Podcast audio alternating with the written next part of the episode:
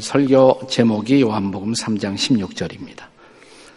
본문이 3장 16절일 뿐만 아니라 설교 제목도 요한복음 3장 16절이에요.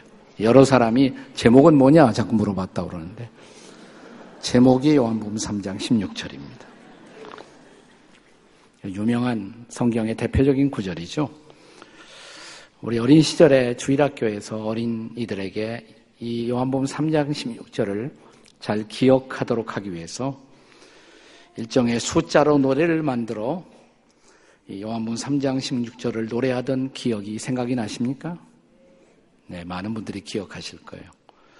이것은 전통적으로 우리 후손들에게도 전해져야 할 저는 거룩한 율동이라고 생각해요.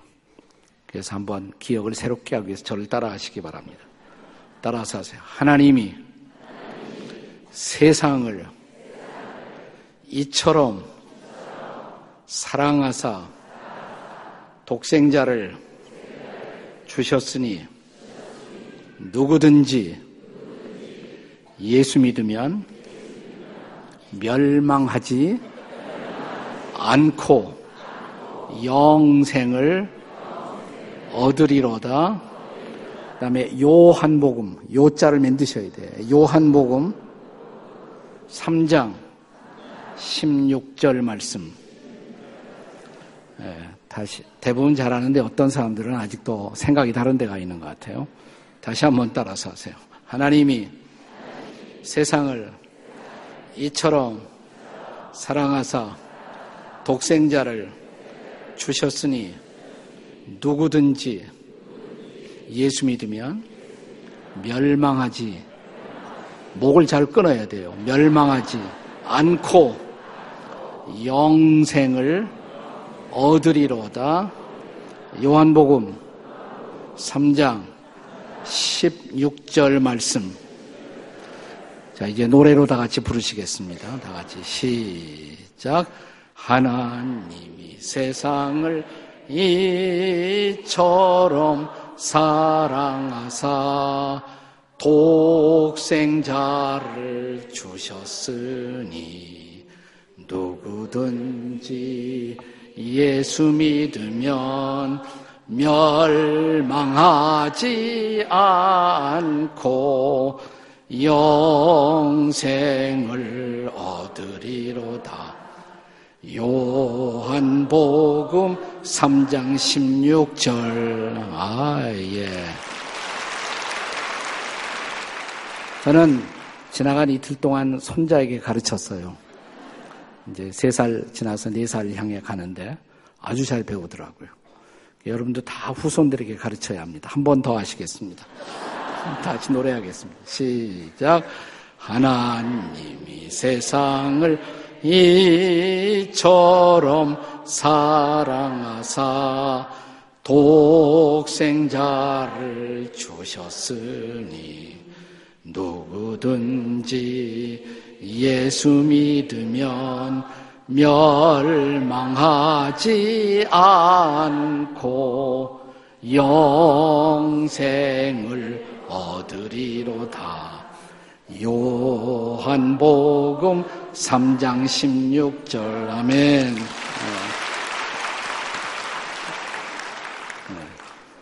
한 세계적인 유명한 전도자는 바로 이 구절 속에 인간이 상상할 수 있는 위대한 모든 것이 다 들어있다라고 말했습니다. 위대한 사랑의 근원, 하나님. 위대한 사랑의 크기, 이처럼. 위대한 사랑의 범위, 이 세상. 위대한 사랑의 행동, 주셨으니.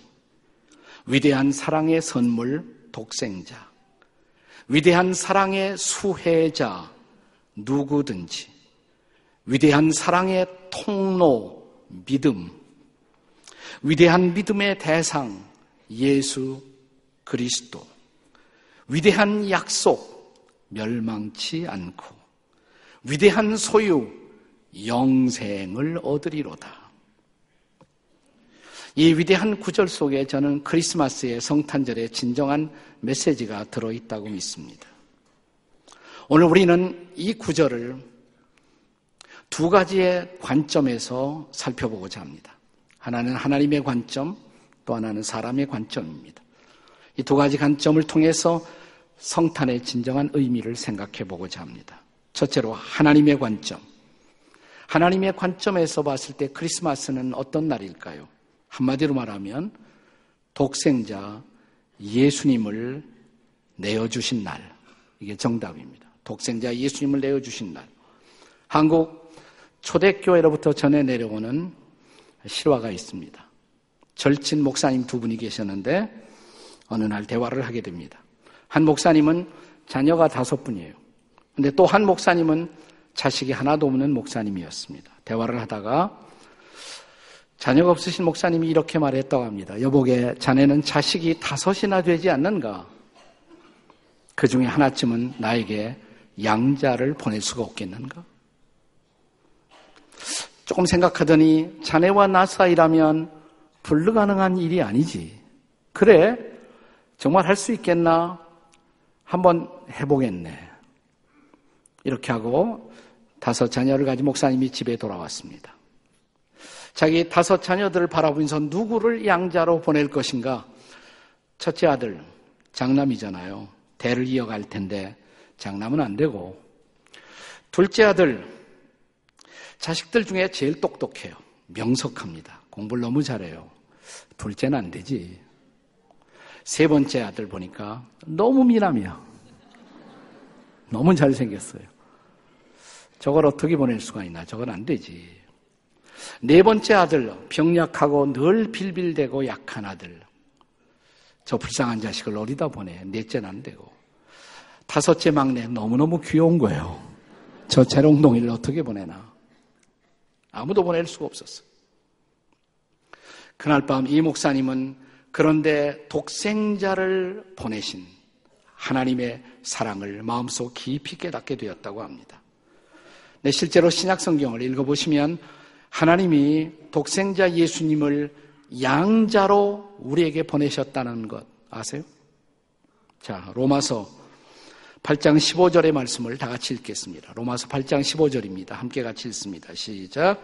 너희는 다시 무소하는 종의 영을 받지 아니하고 양자의 영을 받았으므로 우리가 아빠, 아버지라고 부르짖느니라. 우리가 예수님을 우리 마음속에 구주와 주님으로 영접했을 때 우리 안에 오신 예수님의 영, 그 성령을 통해서 우리는 하나님을 아바, 아버지라고 부르게 되었다. 근데 여기서 예수님을, 예수님의 영을 양자의 영 그랬잖아요. 양자의 영. 양자는 예수님을 가리킨 것입니다. 성경은 실제로 하나님께서 독생자 예수 그리스도를 양자로 우리에게 보내 주셨다고 말합니다. 그날이 바로 크리스마스인 것입니다. 여기 이 구절에 독생자라는 단어는 본래 히라보 원문에 모노게네스라는 단어로 되어 있습니다. 모노게네스. 이걸 영어로 번역할 때 only, 비같은이라는 단어로 번역하는 것입니다. 모노라는 히라보 단어가 on이라는 뜻이에요. 하나밖에 없는 게네스라는 이 단어에서 끝에 S자를 빼버리면 영어로 진이 되잖아요. 진. 진. 우리의 염색소. 요즘 DNA라는 말을 많이 쓰죠. DNA. 하나님의 DNA. 하나님의 본성. 하나님의 본질을 가지신 분. 그분이 바로 하나님의 독생자 예수님인 것입니다. 따라서 그런 독생자를 주셨다는 말은 하나님 자신을 우리에게 내어 주셨다는 선언인 것입니다.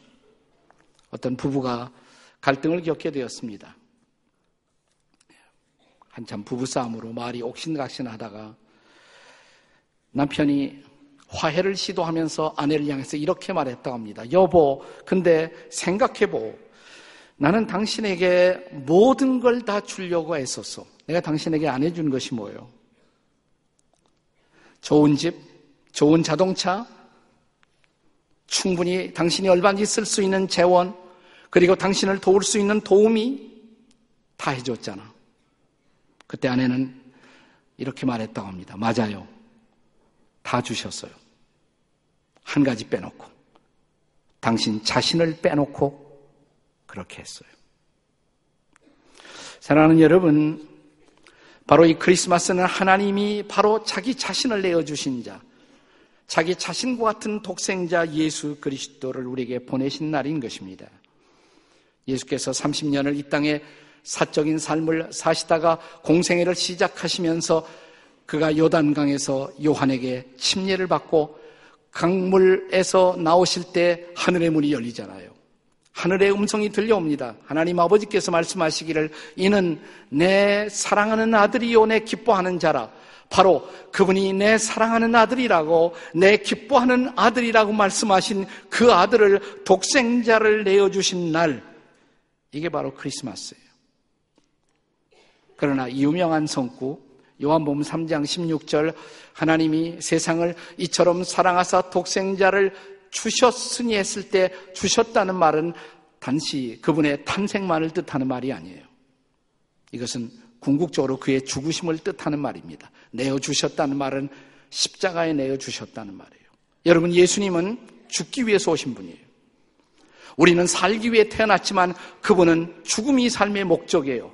그분의 삶을, 그분의 생명을 속죄의 제물로 드리기 위해서 오신 분, 그분이 바로 예수 그리스도인 것입니다.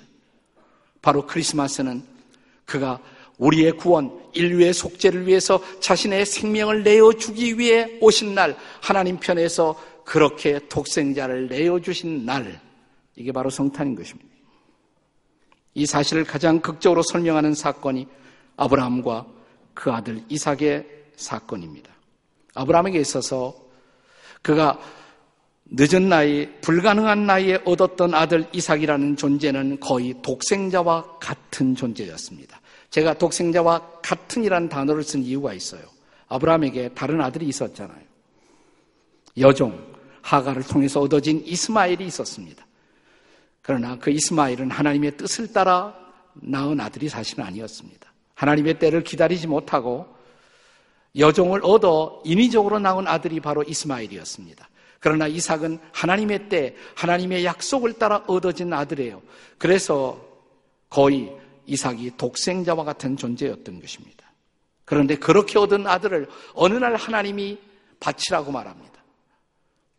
죽음의 제물로 바치라는 것이에요. 얼마나 고민했겠어요. 줄 때는 언제고 또 달라고 하나.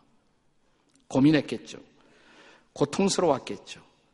그러나 주신 분이 달라고 그러니까 마침내 그는 그 고통을 이기고 사랑하는 아들 이삭을 데리고 모리아 산상에 올라갑니다. 그리고 재단에 사랑하는 아들을 눕혀놓습니다. 자, 이 장면의 사건을 회상하면서 히브리서 11장 10절은 이렇게 기록합니다. 다 같이 읽겠습니다. 시작.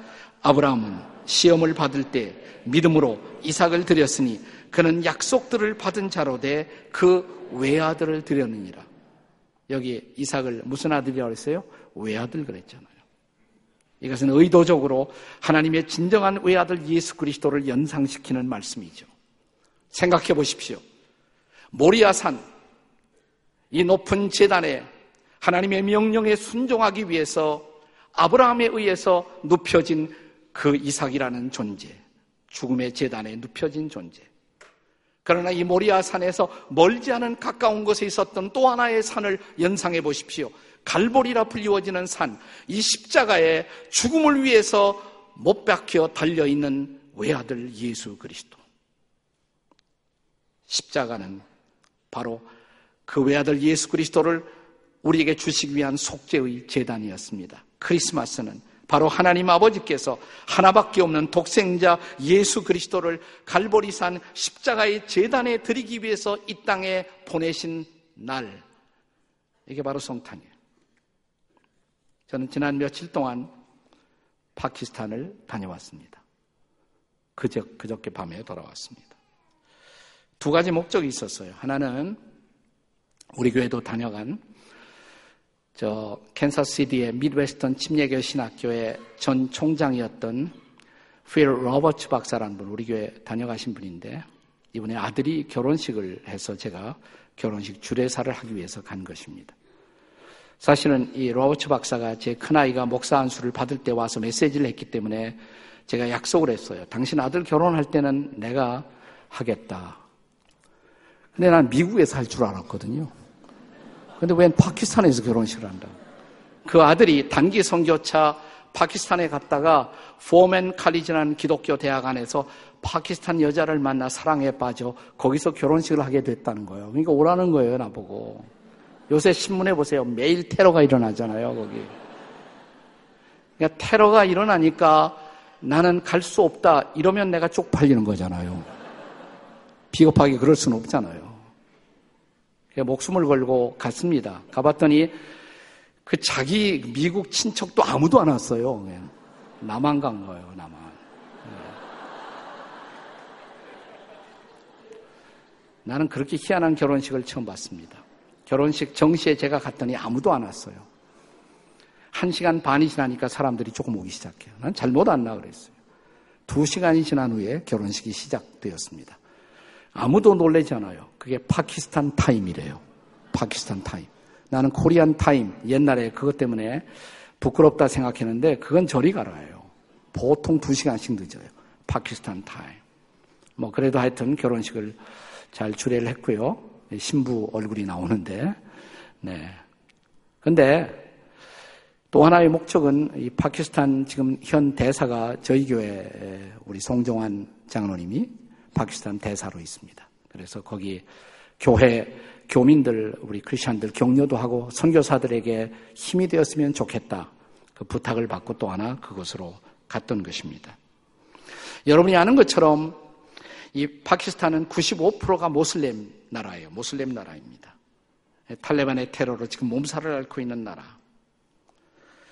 어, 그래서 저는 크리스찬 커뮤니티는 아주 적고 위축되어 있고 어, 그들에게 격려가 되었으면 좋겠다는 마음으로 어, 강행을 한 것입니다. 그런데 제가 막상 뭐 거리 이런 데는 군인들, 경찰들이 많이 깔려 있고 검문 검색, 검색이 계속 진행되고 분위기는 안 좋더라고요. 근데 호텔 같은 데 가 보니까 완전히 이게 서양 호텔 같아요. 크리스마스 추리를 얼마나 해놨는지. 근데 호텔만 그런 것이 아니라 집도 그렇다는 거예요. 집도. 부잣집은 다 크리스마스 추리를 한대.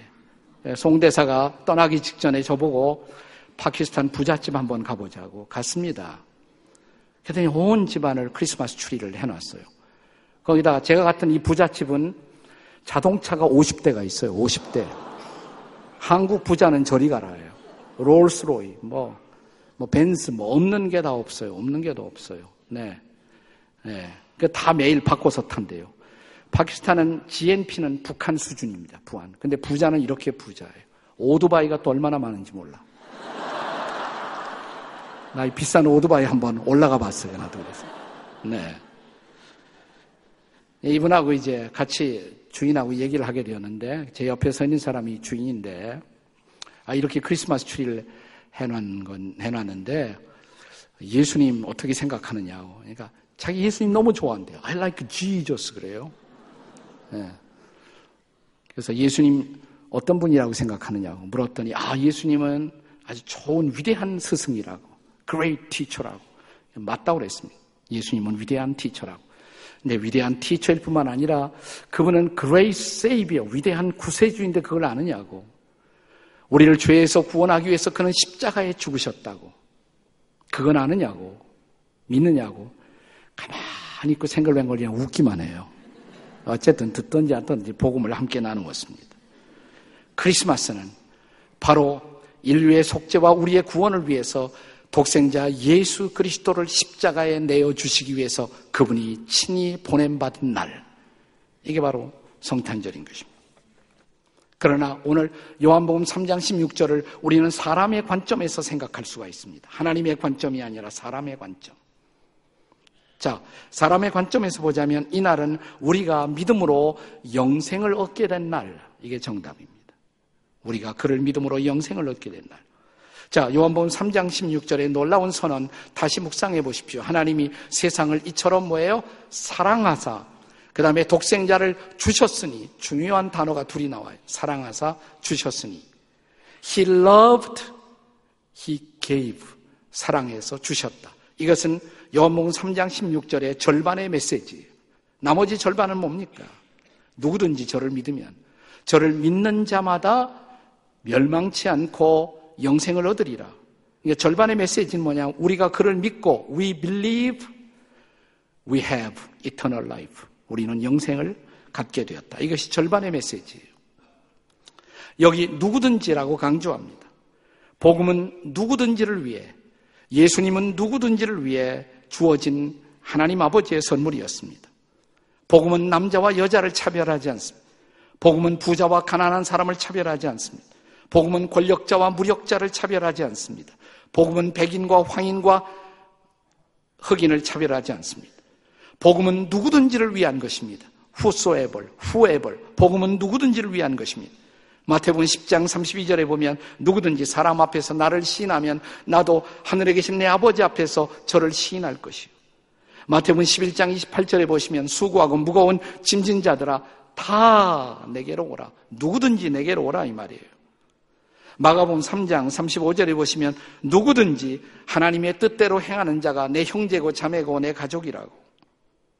요한복음 7장 37절에 누구든지 목마르거든 내게로 와서 마시라고.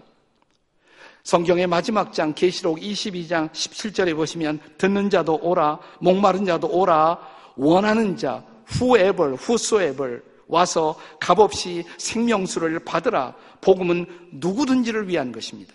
그러나 그렇다고 해서 그렇다고 해서 누구든지 그냥 자동적으로 구원을 받는 것은 아닙니다. 여기 누구든지 그 다음에 이 축복을 받는 영생의 선물을 받는 통로로서의 믿음이 그 다음에 강조됩니다. 그냥 누구든지가 아니라 누구든지 예수 믿으면.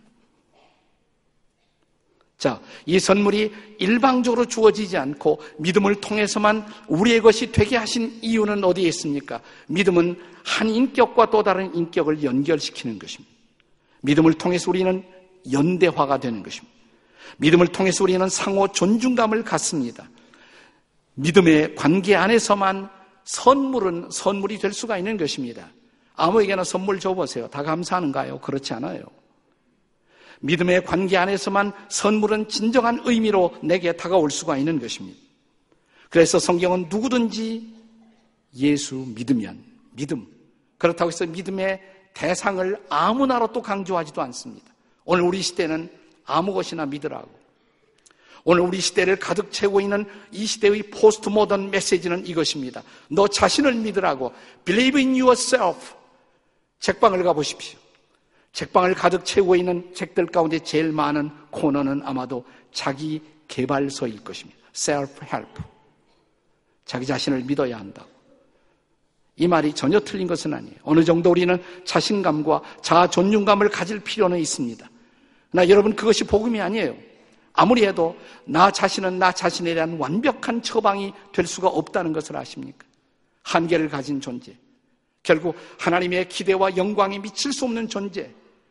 인간 특유의 부조리와 결함을 가질 수밖에 없는 존재. 성경은 그것을 죄인이라고 말합니다. 그래서 나는 나를 구원할 수 없다는 것. 그래서 내가 나를 구원할 수 없을 때 나의 구세주로 하나님이 독생자 예수 그리스도를 보내주셨다는 것. 이것이 복음입니다. 그래서 성경은 말합니다. 그를 믿어야 한다고. 예수를 믿어야 한다고. Believe in yourself가 아니라 Believe in Jesus. 예수 그리스도를 믿으라고 주 예수를 믿으라 그리하면 너와 내 집이 구원을 얻으리라고 이것이 복음입니다. 그런 의미에서 기독교의 복음은 아무 것이나 믿어 좋다고 가르치는 다원주의가 결코 아닌 것입니다. 이슬람은 예수가 십자가에서 죽지 않았다고 가르칩니다. 이슬람은 예수를 위대한 선지자로는 인정합니다. 그러나 그가 십자가에서 죽은 것을 인정하지 않습니다. 그래서 제가 대화를 나눈 파키스탄 부자가 예수의 죽음을 얘기했을 때 대답하지 않았던 이유를 저는 잘 알고 있습니다.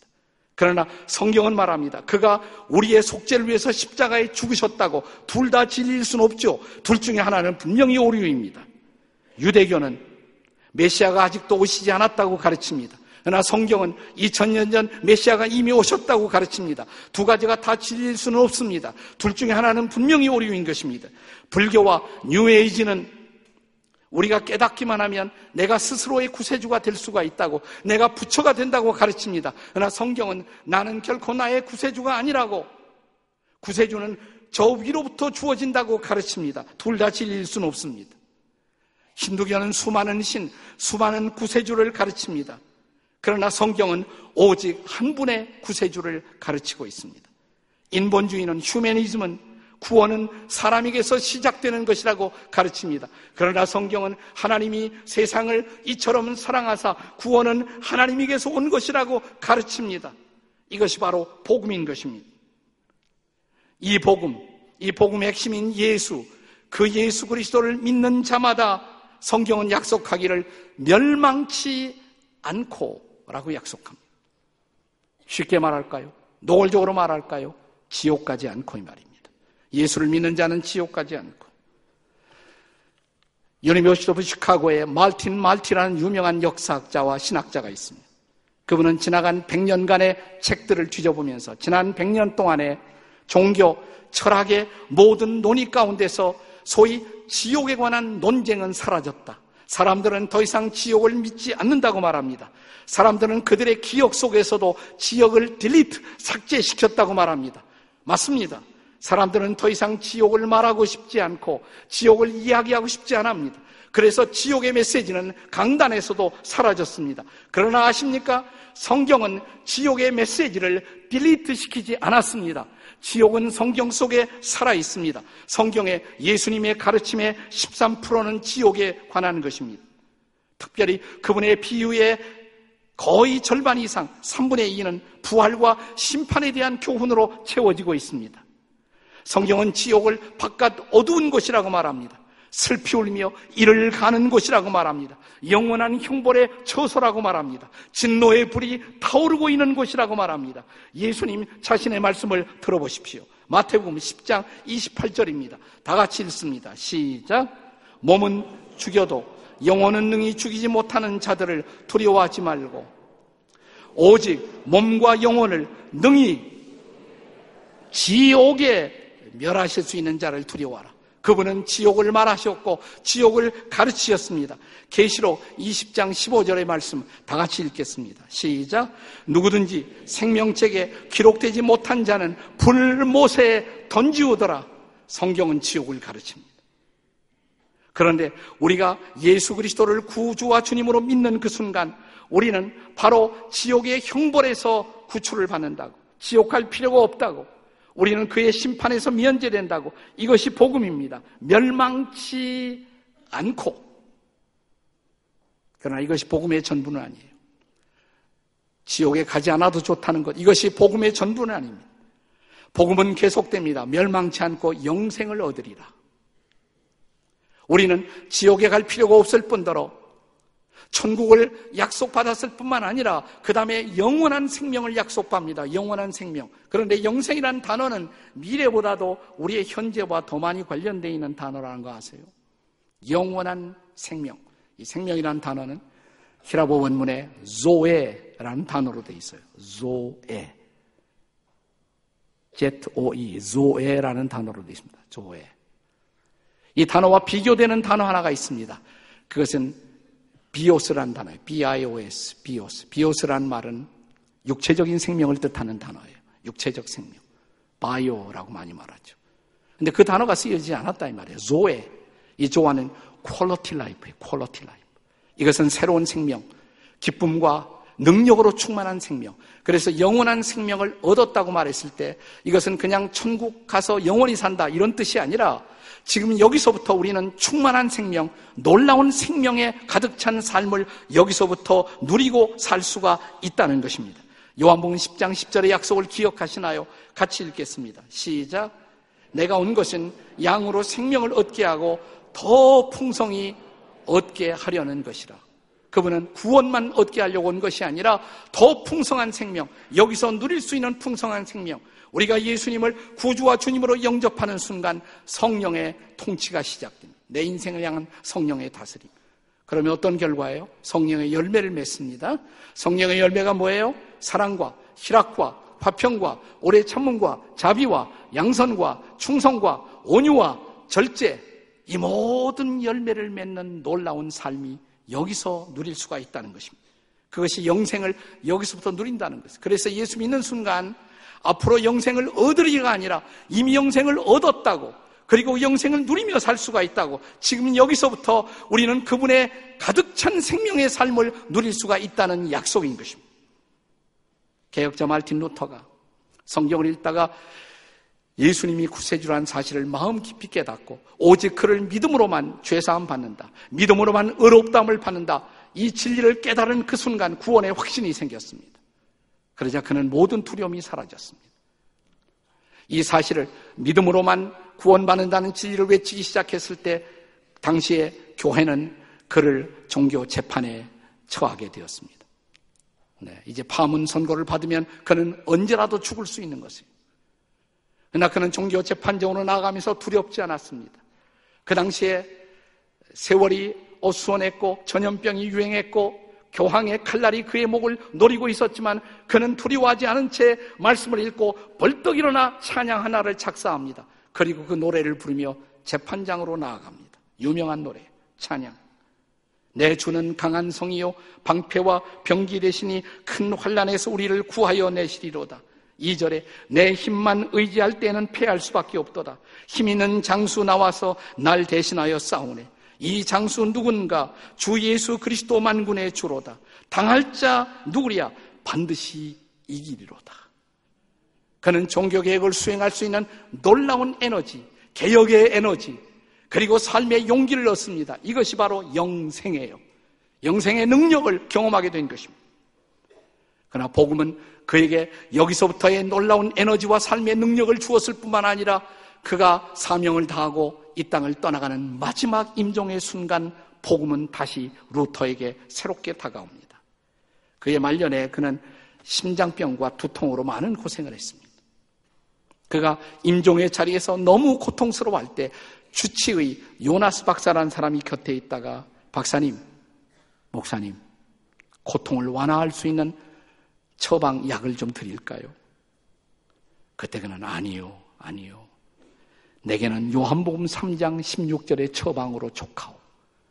그리고 그는 이 말씀을 암송하기 시작합니다. 묵상하기 시작합니다. 하나님이 세상을 이처럼 사랑하사 독생자를 주셨으니 누구든지 저를 믿는 자는 멸망치 않고 영생을 얻으리라. 하나님이 세상을 이처럼 사랑하사 독생자를 주셨으니 저를 믿는 자마다 멸망치 않고 영생을 얻으리라. 곁에서 그를 돌보던 요나스 박사가 이렇게 말했다고 합니다. 그러면 목사님 그 말씀을 붙들고 하나님 앞에 가시겠습니까? 그 말씀 붙들고 가시겠습니까? 그러자 어디서 힘이 나왔는지 그는 큰 소리로 독일어로 이야 네 그리고는 천국으로 갔습니다. 이것이 복음입니다. 영색은 지금 여기에서 이 능력을 그리고 천국의 문을 들어가는 놀라운 확신과 담대함과 소망을 주었던 것입니다. 여러분은 이 선물을 받으셨습니까? 기도하시겠습니다.